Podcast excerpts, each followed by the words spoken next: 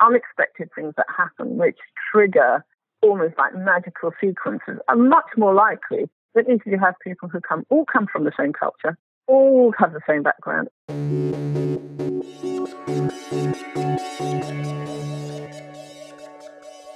Welcome to Archinect Sessions 1 to 1. I'm Amelia Taylor Hochberg, and this week, February 1st, 2016, I speak with Elsie Owusu, founder of the London based firm Elsie Owusu Architects, National Council member at the Royal Institute of British Architects, and vice chair at the London School of Architecture. Born in Ghana, Owusu moved to England as a young girl, and today has completed work in the UK and back in Ghana. But it's likely that many Archinectors hadn't heard of Owusu until December of last year, when we reported on claims of institutional racism she had made against RIBA, alleging that they had rigged an election she was up for in favor of another candidate, who wasn't an elected RIBA council member. In my correspondence with Owusu, she analogized the issue this way. I'm paraphrasing. An African American or minority ethnic female actor, Owusu, being nominated for an Oscar, only to have a white actor who hasn't even made a film parachuted in and given an award for Best Supporting Actor. I wanted to speak with Owusu about the issues of diversity and exclusion in practice generally, and also at the institutional level of RIBA. We discussed the allegations, but Owusu is quick to point out that these conversations need to happen regardless of any publicized incidents. Keeping these discussions going is vital if the profession is ever going to improve.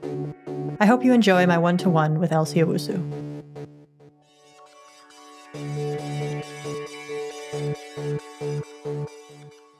Why don't you tell me how you first got into architecture? Well, my first memory of being in- interested in architecture was when I was about nine, and I started being interested in. I mean, I've always drawn lots and lots, but I started connecting that with buildings and designing buildings and and looking at the environment. I mean, I'm not sure that I would have called it architecture at that time. I would have called it uh, I think being interested in buildings and and you know the world around myself and plants and trees and and that of the environment, being interested in that sort of environment involves buildings as well. But coming from Ghana, where people are constantly talking about making buildings, making homes, making, and as an independent country, that was very much part of a newly independent African country. That was building was very much part of the conversation, you know, how to make a new country and how to make new structures in a new country. So I think my earliest memory of being interested in what I now would describe as architecture and the built environment was when I was about nine. And then what brought you to London and how did you begin practicing in London? Well, when I was about, um, uh, so we moved to London when I, at that age, when I was nine, which in retrospect, I suppose the change of environment from a sort of tropical country to a northern country would, would have sparked my interest, I guess. So when I was about 18, I fell in with um, a group of students who were the Royal College, Imperial College, the Slade School of Art, and the Architectural Association and um, one of my one of my friends, one of my then friends, still a friend, suggested that I should talk to Keith Critchlow, who was a, a tutor at the AA. And so, just having finished my A levels, I went to see Keith Critchlow and interviewed for the AA and the Architectural Association, and was offered a place and started there just just before my 21st birthday, I think. Wow. So you were, oh, as soon as you finished through what might be in the American uh, parallel, like the high school education, yeah. you then immediately went, went into architecture. And so, what was your understanding of your abilities as an architect? What did you want to accomplish? Was it something along the lines of the kind of nation building ideas that you might have picked up from your history in Ghana, or was it something more um, present in London? Well, I, I, had been, I had at that time, um, I, I didn't go straight from school. I went from school, I had a I had my daughter when I was quite young, um, and after I'd had my daughter, I I went back to my schooling and got my A levels, and that's when I was in Brixton and became involved in community architecture. And so it was all around that time. So when I went to the AA, I was very much interested in community architecture and um, was part of a community street group. So you know, it was campaigning architecture campaigning for the preservation of listed, what we now call listed buildings, but buildings which at that time, the early 70s, were scheduled for demolition. And so part of the activist campaign was to preserve those buildings. And it was that sort of mood, I suppose, that sort of campaigning mood, which uh, in which I entered the AA. And I mean, it was very the AA was a radical school. Well, saw itself as a, a radical campaigning school. Well, certain parts of it, certainly. So it was the right place for me. I felt very much at home there. Excellent.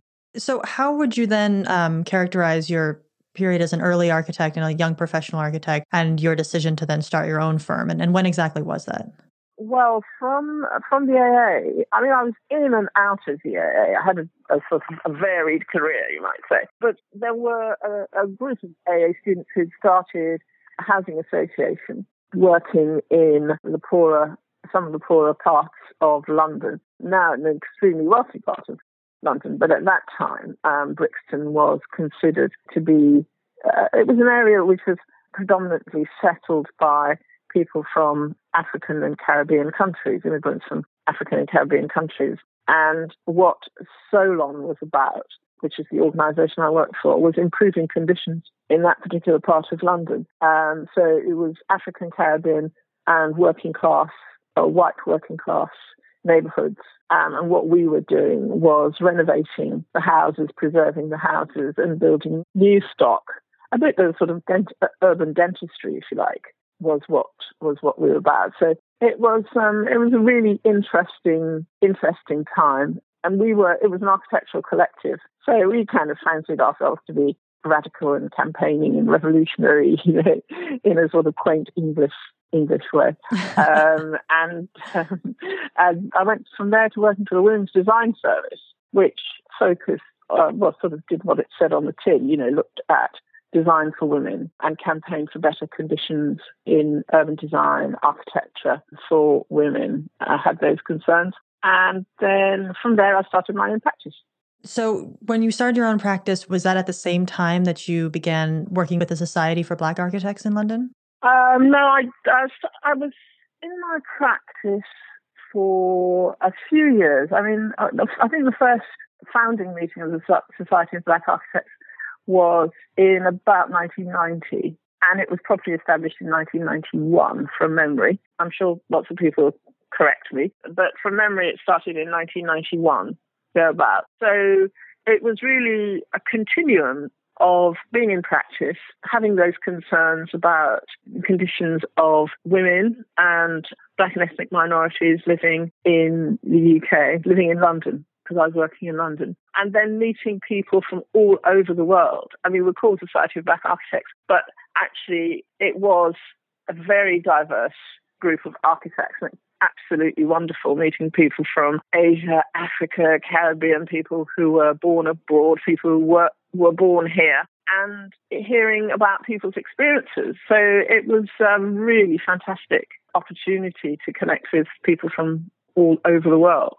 And so, do you feel as an individual architect who does occupy these groups of minorities in architecture, of being a Black woman, being a Black woman and a woman, do you feel that your perspective is inherently different than, say, the a member of the architecture community that is occupied as a majority party? Well, I mean, the thing about being an architect is that you are an incredibly privileged. I mean, one of the minorities you belong to is that of being an incredibly privileged mm. elite minority if you like. So that sort of cuts across lots of the other identities. And I suppose the thing about being English and and uh, and I say English rather than British because I live in England. I spent most of my time in England. So the thing about being black and English is that you have these layered identities. So you have I have an identity obviously as a woman and as a black woman, but also as an African, as an English person, a British person, as a European, as an architect, as a mother, as you know, any number of things.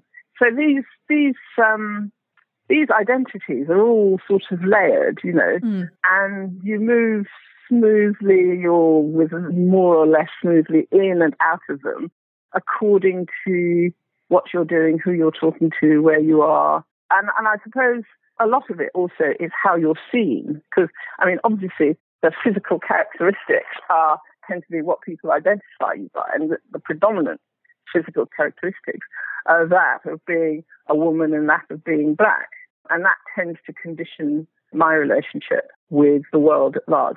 So, do you feel a certain responsibility to perhaps for as a kind of role model for other parties? Do you feel that you have to kind of represent your identity in a specific way that perhaps, and again, the majority party might not necessarily feel that same obligation?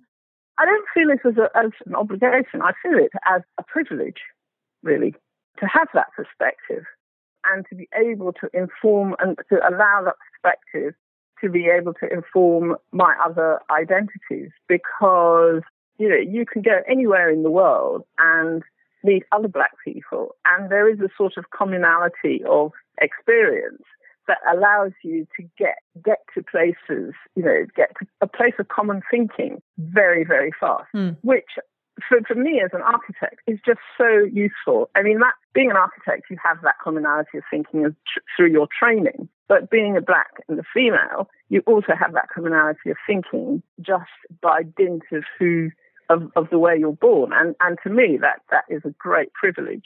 I mean, I don't see it as a, a responsibility or a duty at all. I see it as a privilege mm. to be able to communicate that perspective and to be able to share that perspective.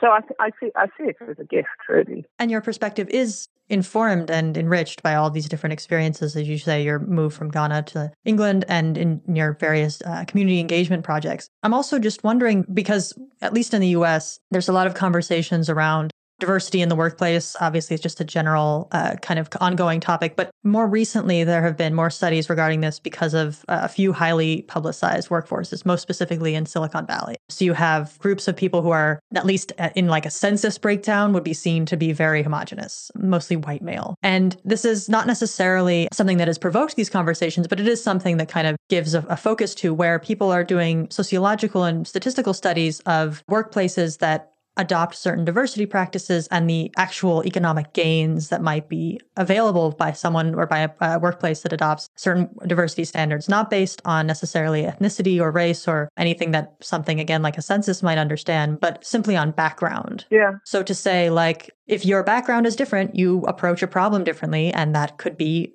a gain for the company. I mean, I just think that is that. I mean, I just agree so much with that because quite often people think about when they say diversity. When people say diversity, they often, they often mean it as a euphemism for what they call the, the woman problem, or in quotation marks, or the race problem. And they characterize it as diversity, but actually it's a euphemism for something else. And I just see diversity as a huge opportunity. And there's nothing more boring than working in a homogenous mass, you know, with people all thinking the same, all moving in the same direction, like some sort of, you know, um, train.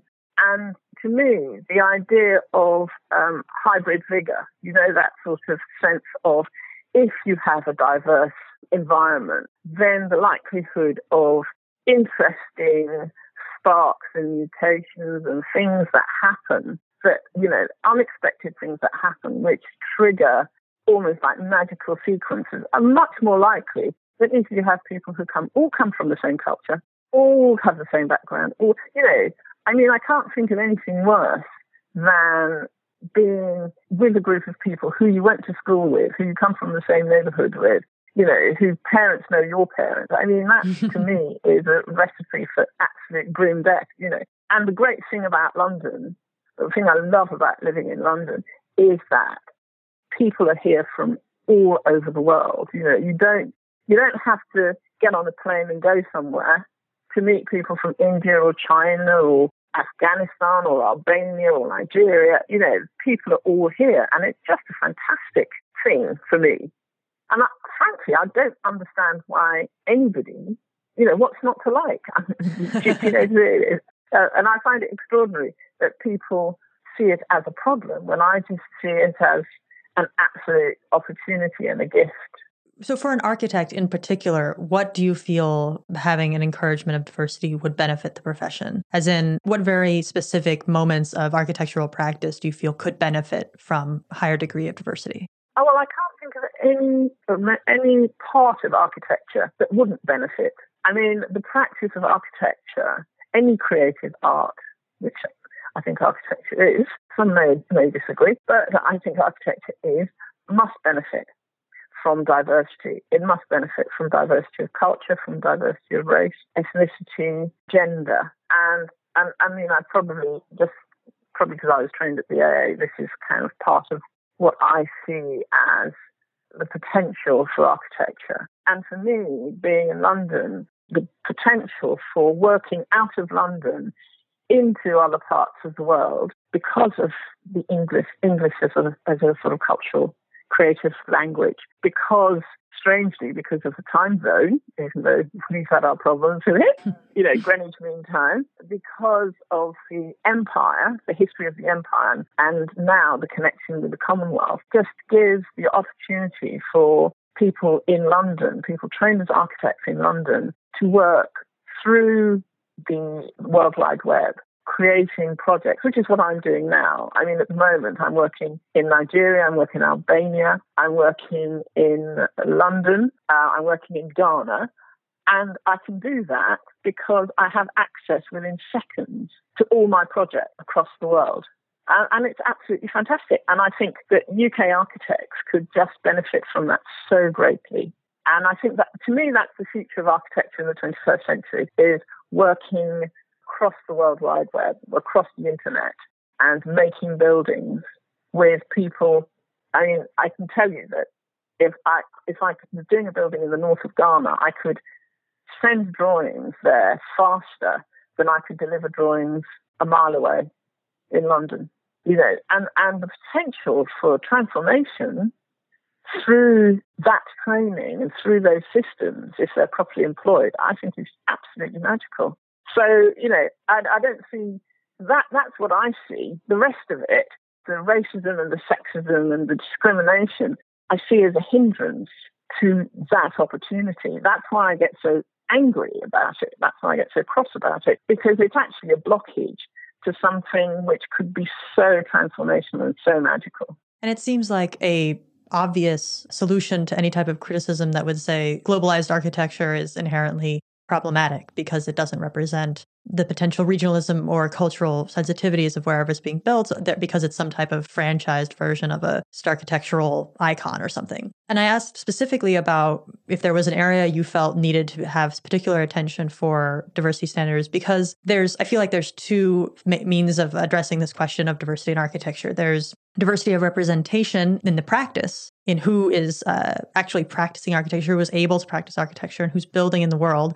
And then there's this other more structural presence of diversity in an organization like the Royal Institute of British Architects or the American Institute of Architects, these kind of national governing bodies of the licensure programs and the policies dictating how the profession operates. And I think most of our Archinect's audience became familiar with your name last December when you made allegations against the Royal Institute of British Architects in response to an election for the vice presidency of practice and profession, um, where you were up against a uh, another architect. No, that's not how it happened. I wasn't up against another architect. There was a post which was open, and what happened was that an unelected architect, who is a great person, I have no, I have no quarrel at all with with Caroline at all. I mean, I think she's a great person. She's a role model as I am. Um, but what happened was that the the people in power at the RIBA, and they've done this for a long time. They do this a lot. Parachuted her into a post,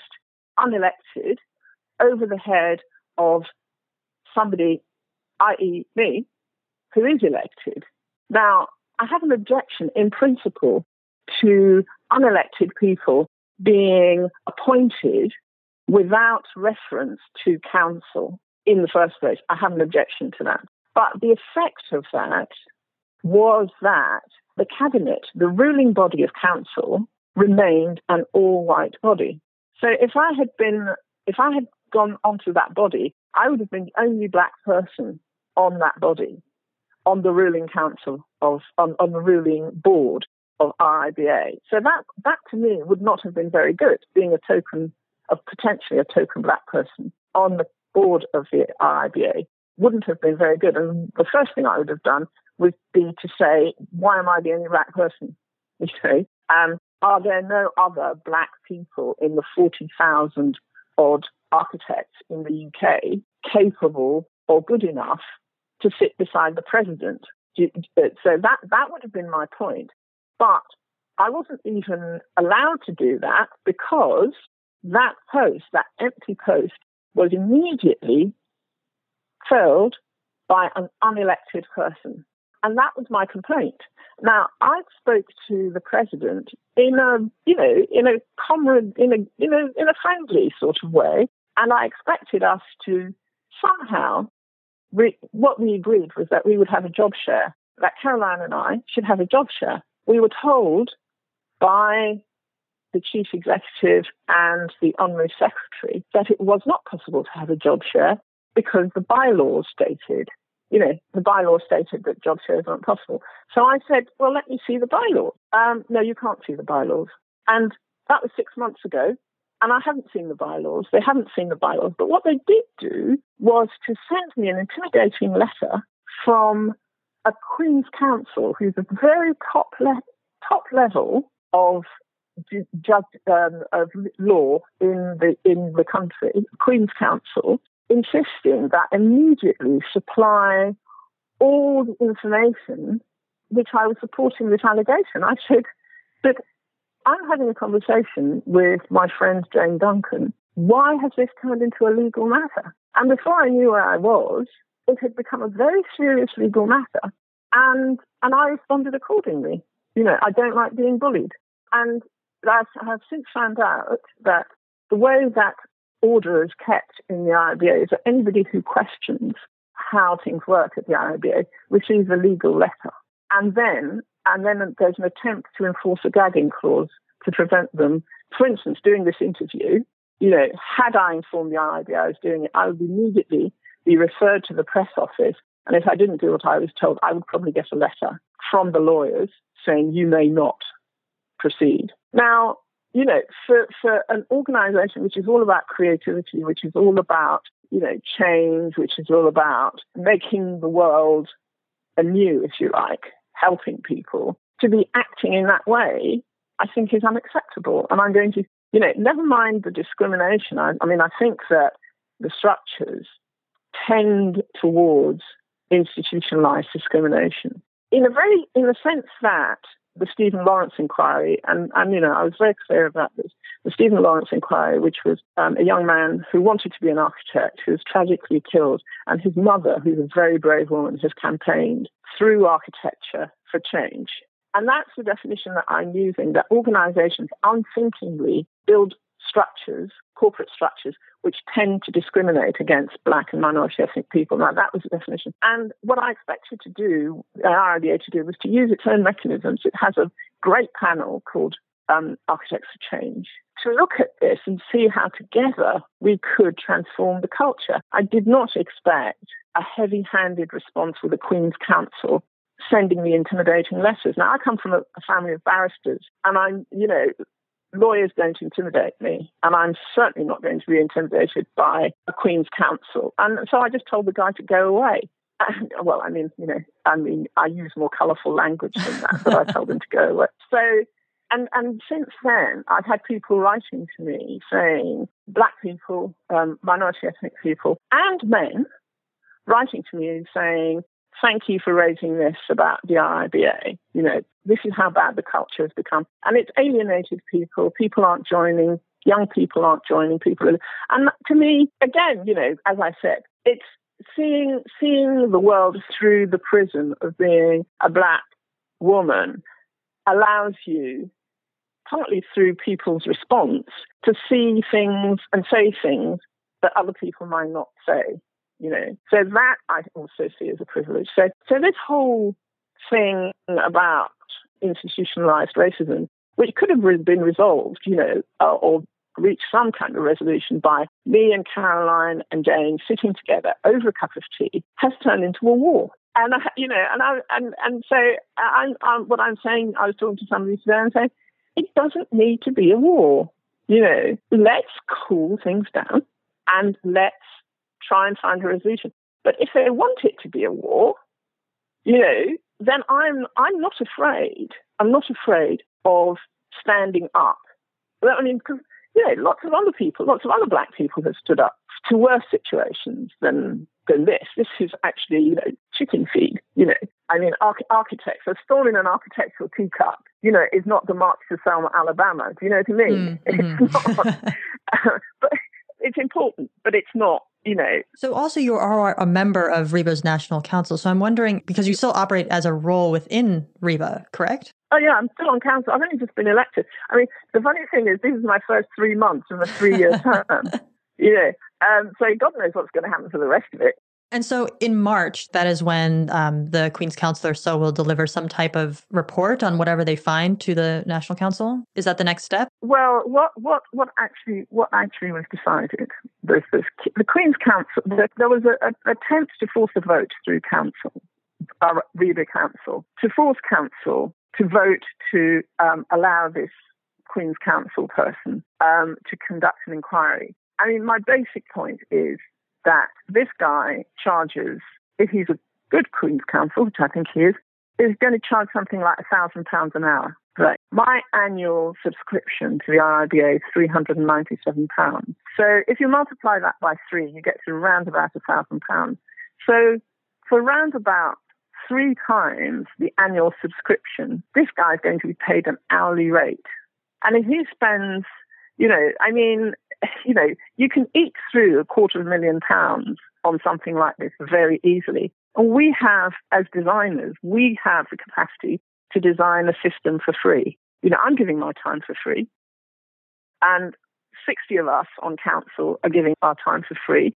We all trained for at least seven years to be architects, and we're perfectly capable of doing it on our, or, or, you know, or finding somebody to do it for on our own, or for at least much much cheaper and better than that because this guy isn't qualified to do it anyway. I mean, you know, he's not, he has no expertise in discrimination and diversity, you know. So, so I just said, no, I'm not doing that. And council agreed. And they said, go away, find the terms of reference and come back in March and let's decide what to do. Now, other, other people, the, the powers, the institution is trying to railroad it through and insisting on using, on, on paying a thousand pounds an hour. I can't for the life of me think that anybody would be worth a thousand pounds an hour. I mean, you know, I come from, I come from a country where people are living on $2 a day, you know, and a whole family can live. You know, I've got an adopted family. I've adopted a, um, a Ghanaian family, and they live on you know five hundred dollars a month. You know, and they think that's pretty fabulous that they're you know, they're living on their their standard of living is pretty good. So you know, for me, the comparison just doesn't hold water. That the RIBA should pay somebody a thousand pounds an hour, and I'm not I mean, if council decides that's what they want to do, then obviously they're perfectly entitled to do that, but they haven't decided that. And if that money is spent without council's permission, I think that's wrong, and I'm going to say so. so and there, I, I, I must say, I'm not, I'm not the only person who feels like this. I have to say, there's a, there's a group of of councillors who I've discovered who call themselves the Salon de Refusés, who are trying to change the RIBA. So I mustn't, you know, you, I mustn't give the impression that I'm the only person who's doing this. But I, I mean, I think, as I say, that prism of perspective as a, a black black female just gives you, just makes things a little bit sharper, perhaps. So clearly, you didn't intend and you didn't think that it was the most effective way to make change to a kind of this whole legal rigmarole around the issue. And instead, you thought you could resolve the issue at hand by simply personal conversation and personal interfacing. Well, no, no, no, not not not just that. But there is, as I said, there's Architects for Change, which is which Jane Duncan, the president, set up so, you know, there are mechanisms within the RIBA. There are good, well set up mechanisms. And I don't think that those should be circumvented. I think if those mechanisms, mechanisms and committees exist within the RIBA, those are the mechanisms we should use, not invent a new one which is completely untested. Do you see what I mean? I'm, I mean, I'm not I'm not saying that. Um, I absolutely agree that this work should be done, but I think the terms of reference, just as if you were building a building, the brief can, must be right. Otherwise, the building is not going to be very good. I only ask about the kind of inflation of this that you referred to earlier because I want to know at this point and moving forward, from your perspective, what would you feel would be a, a satisfying and a, and a, a constructive resolution to this whole thing? Well, I think that now that I understand from the information that I've had from people writing to me now the issue has been in the press. I mean, I'm pretty shocked actually from what I've been told, you know, because it started off as a sort of a germ, almost a sort of technocratic discussion about you know, how elections happen within the RIBA and whether the processes are t- transparent and those kinds of discussions. And it's actually turned into people telling their stories about how discrimination within the, the RIBA and the profession works. So I think that there does need to be, because, you know, the Society of Black Architects is now defunct, uh, there does need to be a lot of thinking and a lot of listening to women, to black and minority ethnic people about their experiences in architecture and the loss that it's causing, the potential loss of talent that it's causing the profession. Because what I'm hearing is that there are black people who are training in architecture and are ending up flipping burgers. Now, I mean, there's nothing wrong with flipping burgers if that's what you want to do. But to train for seven years to be an architect and end up, you know, in a chicken hut somewhere in London, flipping burgers or um, selling fried chicken, you know, to me is a huge, huge waste of talent. It's a huge loss, not just to architecture, but, you know, to the society as a whole. Well, I really appreciate you sharing your thoughts and your personal perspective in this, what is no doubt a very frustrating and complex situation. So, Elsie, I really appreciate you coming on and, and talking to me about this. I just have to say that, but it's not just frustrating, but it's also enlightening and potentially hugely creative. So, thank you very much for your time. I really enjoyed talking to you. Oh, likewise. Thanks so much. Thanks for listening to Archinect Sessions One to One with Elsie Owusu. Danilo Voinov edits the podcast, and Matt Skillings composed the music. Myself and Paul Petrunia are the producers of One to One. New episodes come out every Monday, so make sure to not miss an episode by subscribing to us on iTunes. And if you like the podcast, please consider leaving us a review on iTunes. You can keep up with podcasting news from Archinect on Twitter through at ArcSessions or hashtag Archinect Sessions, or you can email us through connect at archinect.com. Thanks again for listening to One to One.